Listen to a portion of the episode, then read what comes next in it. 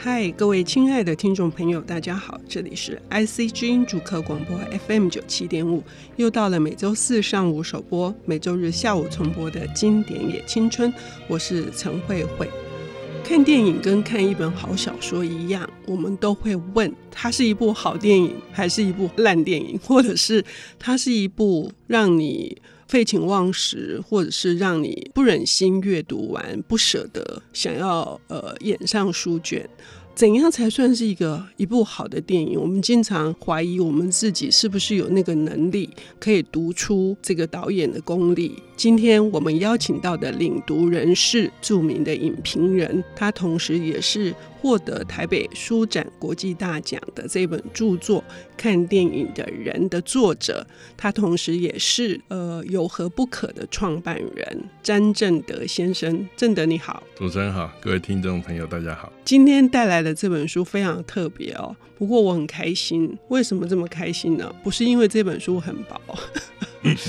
呃，其实你你挑的书虽然很薄，可是内涵都非常的丰富哈。所以这本小小的书，我其实反复读了两三次，是因为我觉得里面有很简单但是非常重要的讯息。是哪一本书？作者是哪一位？哦，这本书其实是啊，当初远流电影馆出了一系列电影书，嗯、那这个是他电影馆里面第二十五本。嗯，那电影馆其实出了一百多本。那我觉得这么多的电影馆的书，我觉得要挑一本书来让我觉得说啊，最为深刻、影响我最深刻的，我觉得这本绝对是其中的一本。嗯，啊，这本书是导演大卫马密啊。如果对电影有相关有一些了解的那个听众，可能会知道大卫马密是谁啊？他也是一个导演，导演了一些不错的电影，但是他现在比较没有在导演，他也做一些编剧。那他在哥伦比亚大学啊有一些课程，那这课程的内容应该是被他的学生还是什么，他觉得说哎很有集结的价值，所以就把它弄了一本叫做《导演功课》这个小书出来。这个小书中文版薄薄的就一百五十页左右。那我觉得这个东西你我我觉得光就最功能性的理解，嗯，你任何一个喜欢电影的人看完之后，你马上跳脱出单纯电影观众这个层次。因为你的了解的东西跟别人不一样，嗯嗯，对，在你没有读过这个书的话，你就单纯是一个电影观众这样的身份。可是，一旦你读完了这一本之后，你又马上从升级了，就是马上升级了。为什么？因为他讲了非常简单的原则，告诉你导演其实做什么，告诉你这个东西以后，你观众马上对电影有所理解。因为你在这个读这个书之前，你绝对不可能是没看过电影的人。你一定看了很多电影，然后你来看这个书的话，你马上就可以归纳你之前所有的观影经验，你马上就可以对你的之前所有看过的电影下一个归纳性的结论。然后你做了这件事情之后，你马上就不一样了，你就不再是一个单纯的电影观众。确实哦，因为有的时候我们会觉得这部电影你看了出来之后，你很想生气大骂两句哈，但有一些电影你看，你又觉得它。余韵缭绕，哈，就是让你觉得你好像隔第二天、第三天，那些画面或者是那些张力，都还是在你的这个呃，你的心里面、你的身体里面。那但是你无法知道，你无法判别那到底是什么。所以你我们觉得看了这一部，我们可以知道是。那他重点是在讲、哦，因为就是说大卫马密这个这个书的作者，其实就是啊，这个在课堂上讲这些观点的人。他其实只讲两个非常重要的原则，嗯，我们就用这两个原则就来理解，哎，到底电影是什么？嗯，当然，电影不可能只用这两个原则就可以包含所有的电影的理解，但是我说这是一个基础，是一个初步，嗯，就是说你理解电影是什么的一个基础。那我觉得先有这个基础，你再去扩充其他的电影知识的时候，是一个非常简洁的。嗯，那这个两个原则是什么？就是说。还是归结到这个书名，书名叫《导演功课》。那导演功课到底是什么？就两件事情，一件是镜头要放哪里，啊，一个是我作为导演，我要跟演员说什么。嗯，就这么两件事情，这两件事情把这个小书啊，也还有一些实际案例，就是这个老这个大卫马密是老师嘛，他在课堂上跟学生啊，针对实际的例子做讨论，那整个讨论过程都被收到这个书里面。那这个讨论过程就可以让读者也感同身受，好像你也在课堂上。嗯，你也可以在某些时刻啊，当老师提问的时候，你也可以先不要往下看，你先想想自己的想法是什么，来去跟书里面的内容做印证。嗯，那我觉得你越是能够做到这一点，你就越能够体会跟理解到说。原来这就是导演功课，嗯，啊，那你就会更理解说啊，那什么样的导演做了这样子的功课以后，拍出怎样的电影，然后哪些是好电影，哪些是坏电影，你作为一个观众，你自己的标准，你自己的价值就会更明显，就出来了。那我觉得这个东西，不管是帮助观众自己确立自己看电影的价值也好。或者是我说，连看了很多电影已经有自己的想法的影评人，像我这种的，我不不敢这样自居，就是就已经某种程度的影评人了。好，这是另外一种人。还有一种人是实际上在线上拍电影的人，导演、编剧这样子的电影从业人员。我们说有这三，就一般观众，然后影评人，然后电影从业人员，尤其是编剧跟导演这样的三类人，看了这一本书都会有不同程度的。收获，嗯嗯，因为都可以跟自己的经验做印证，而且很容易做印证。嗯，你会想说，哎，哦，其实我们电影世界非常繁复，非非常复杂。你要评论的时候，有时候根本无从下口，根本不知道从何讲起。可是这个书带两个原则给你。嗯，第一个就是镜头要放在哪里嘛，哈，这这样听起来太抽象了，可不可以举个例子？我举个例子好了，嗯，其实我当初看这本书的时候，我当时是我提一下我看这个书的时候的背景，嗯，我当时工作是在广告公司做广告创意，嗯。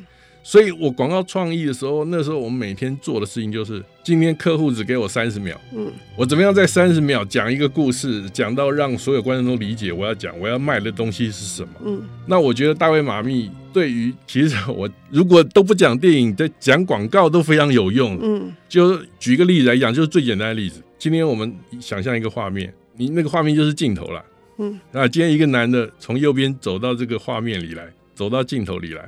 他在划手机，没有看路。下一个镜头是左边一个女的也在划手机，没有看路，走进来。这是我讲这个例子是大卫马密举过的例子。然后观众立刻就可以想象这两个人会撞在一起。果然第三个镜头就撞在一起。然后第四个镜头两个人爬起来。爬起来的时候，哎，多了三个小孩。OK，这个东西给观众的想法是什么？观众预期到前面男的进来，女的进来，两个会撞在一起，这是正常的想法。透过剪辑，观众自己的认知是如此。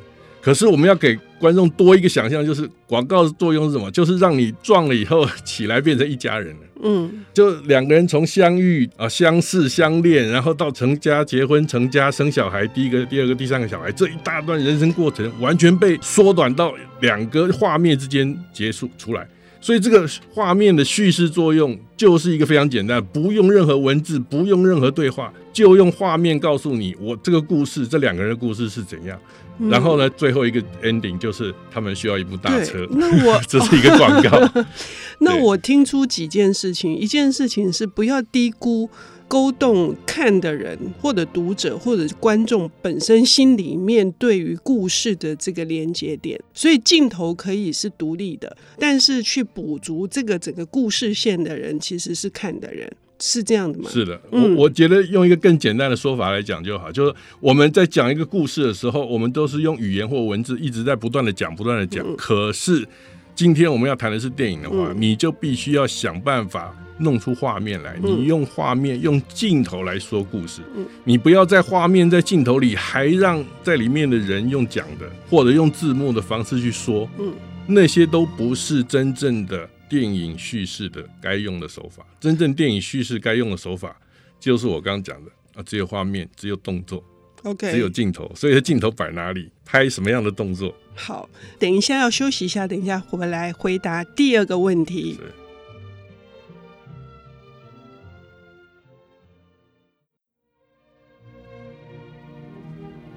欢迎回到 IC 之音竹科广播 FM 九七点五，现在进行的节目是《经典也青春》，我是陈慧慧。我们今天邀请到的领读人是影评人，也是看电影的人。这本书的作者詹正德先生，正德今天为我们带来的是帮我们提升我们看一部电影、解读一部电影的一个脉络，可以这样讲。好的，这本书是关于电影理论以及电影技术同时包容在内的经典，是大卫马密的。导演功课啊，导演要做什么功课？我先补充一下哈，我看大卫马密，我对他有印象是《邮差总案两四零》，是还有《铁面无私》的编剧，编剧。我很喜欢这两部电影啊，嗯、所以他对我很有说服力。是，是，是，OK，因为很简单。嗯，哎，可是哈，刚刚你提到说导演要做两个功课嘛，哈，第一个功课是镜头摆在哪里，嗯、就是借由画面来说话，而电影叙事跟一般的文字跟我们说话不一样。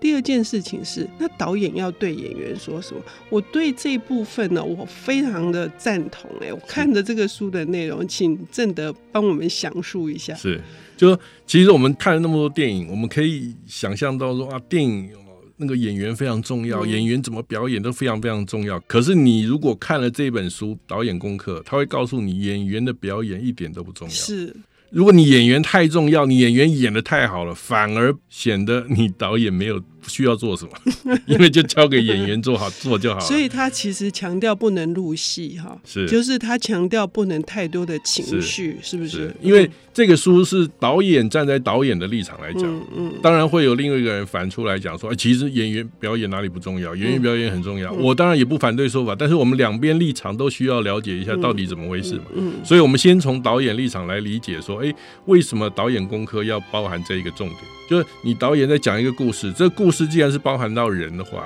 不可避免一定是有人的故事，那你就必须要找演员来演出那个你要的角色。嗯嗯。嗯，所以当你找演员来演表演的时候，但是你又站在导演的立场，你又不希望演员真的去表演。嗯，那这到底是什么意思？嗯、我觉得这个书里面举一个很简单的例子，嗯、大家马上就懂了。就是，然后他举的例子是北非谍影那个例子，嗯，嗯就是在一个很冲突的一个场面，啊，在一个纳粹环视的场面，一个法国的那个指挥家，嗯啊，需要在当场指挥有人要点马赛曲啊，这样的一个跟那个纳粹有一些冲突的这样一个历程，嗯、然后这个很紧绷的一个场景，结果那个演员怎么演呢？嗯。哇，那个演员就是，只见他就是那个，他作为指挥，就是啊，对着乐队点了一下头，然后就开始演奏了，慷慨激昂，然后哇，观众真的是觉得哇，这个场面太撼动人心了。嗯、可是这个撼动人心，真的是演员表演出来的吗？嗯，这本书告诉你，其实不是，不是，因为他 就去访问那个演员，就是说。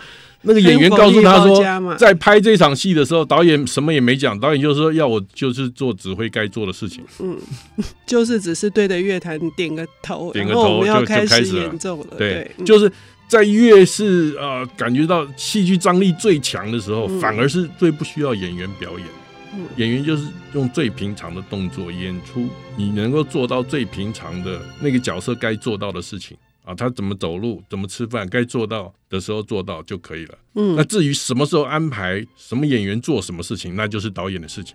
嗯，所以我觉得这一点正凸显出来。导演功课，导演必须要对于自己要讲什么故事，嗯、要非常非常的清楚。嗯嗯嗯，对，因为他做非常多的功课，他知道这个场景他的目的是什么，他想要呈现的是什么，那个概念是什么，他要有这么清晰，他才能够说镜头要放在哪里，然后演员不需要做什么，是。演员只需要做什么，演员要做什么，是，这意思就是说，其实有一些导演，因为导演千千万。万个每个导演不同的他的理念跟做法都不一样了，但是大卫妈咪这本书里面就告诉我们说，其实有一个最重要的基本功，你可以有任何选择，但是你必须要从这边出发。这个出发点是什么？就是你导演最基本的功课是什么？嗯，你不要你最基本的功课都没有做，然后你这边异想天开，嗯。然后做了一些啊、呃、奇奇怪怪的事情，当然也没有说做，也许可能做出来某些效果是好的，或者是不错的。可是你不能把那些当成是真正说，哎，你可以往那个条路上继续发展，不一定的。所以你还是要必须回过头来认知到你的基本功是什么。我举一个简单的例子，就是说有一种导演是我所认识还不少的，这种导演是什么？在他拍片之前，他会先把所有的分镜画好。嗯，嗯，把所有的分镜画好是什么意思？就是他在做导演功课啦。嗯，我甚至用画一个框一个框这样子，一一个那个分镜图就是一个框一个框，然后这框里面有演员动作，甚至如果有对话还有旁白就写在旁边。这样的一个框先画出来是什么意思？就是说自己先告诉自己，我都要拍什么东西，镜头在哪里，先在脑海里放好。然后呢，要讲什么话先讲好，演员在这个镜头前面要做什么动作，也都先设计好，一切都是思考的非常完备了，然后他才去拍。嗯，这跟你一个漫画家是所做的事情是一样，只是漫画家没有把他的漫画拍出来。嗯，漫画家就是我，我镜头该怎么放，我就在画框里表现，然后要演员做什么动作，讲什么话，再去做表。其实跟一个就是创作，跟一个建筑家也一样，所有的创作都一样，你画画也是一样。是，嗯。呃，我看这本书非常有，就是说有很深的这个感触。主要原因是因为我是一个编辑嘛，好，那编辑同时也是一个策展的概念，也是在把一个书完成的过程当中，我真的觉得基本功哈，这个技术就是把一个简单的技术，它这个书里面写，把简单的技术光是做到完美，是就已经不得了了，就不得了，不要想太多那些花招吧。是这些说是基本功。但是，即使是像好莱坞这种，都很难说啊。以他的专业水准，都很难把这两个基本功做到极致。嗯，对啊。就刚刚那个说你提到说，大卫马密是那个《甜面无私》的编剧，还有《邮差总案两次零》的编剧。对，但是其实那两部片用大卫马密自己的导演功课来检视，都还是有些基本功不到位的地方。是 是，所以说要基本功做到极致是非常困难的。嗯，呃，好莱坞是最有条件做到这样的专业性的，可是还是有很多的。那个在他们电影的拍摄的这个现场，这些线上工作人员不一定能够做到这样的基本功，所以才有了这一本书。嗯，那这是一个好莱坞的专业化这个产业所产生出来的，他们的专业知识，等于这一个小抄本流出来、流传出来的一个，也在等于是电影理论研读的一个学者。也有线上编导的实际工作经验，得到非常好的好评的人所做的一个，等于是一个，我要解读就是一个小抄型的，就是啊，你们这些学生，你们想进这一行是吧？先先知道这些该做的基本功，先搞清楚来再说。嗯，那这个东西很很幸运的也流传到啊，我们这个中文世界来啊，台湾这边我们也知道了。但是这个书也是二十几年前就已经在台湾出来了。嗯，我们即使到现在看过的人也非常非常多。这个书刷了不要十几二十刷，非常多人买，非常多人看。应该有很多爱看电影的人也都知道这本书，也都读过的。即使如此，台湾电影有哪些照这个基本功导演功课来讲是符合他这个标准的？嗯，非常非常少，很难很难做到。因为真的要蹲马步哈，是要蹲得好哈，蹲得稳哈。是要经过很多的苦功的。所以其实每一行每一页都是一样，我们常常会舍弃，而且是哈，他自己也说，大卫马密在里面也说，如果你真的都做到这些，也许他会沦于单调乏味。嗯，可是基本功如何真的能够达到不单调乏味，又是一个挑战嘛？是，是，所以尽管如此，但是这本书真的太重要了，对我有非常非常非常大明显的，让我自己再去重新。反省哈，思考我自己的工作，所以非常的感谢这么薄的书有这么大的作用。希望各位听众朋友也来读一读，一定会对你的现在的专业一定有帮助的。谢谢正德，谢谢，谢谢。本节目由 IC 之音与瑞木读墨电子书联合制播，经典也青春与您分享跨越时空的智慧想念。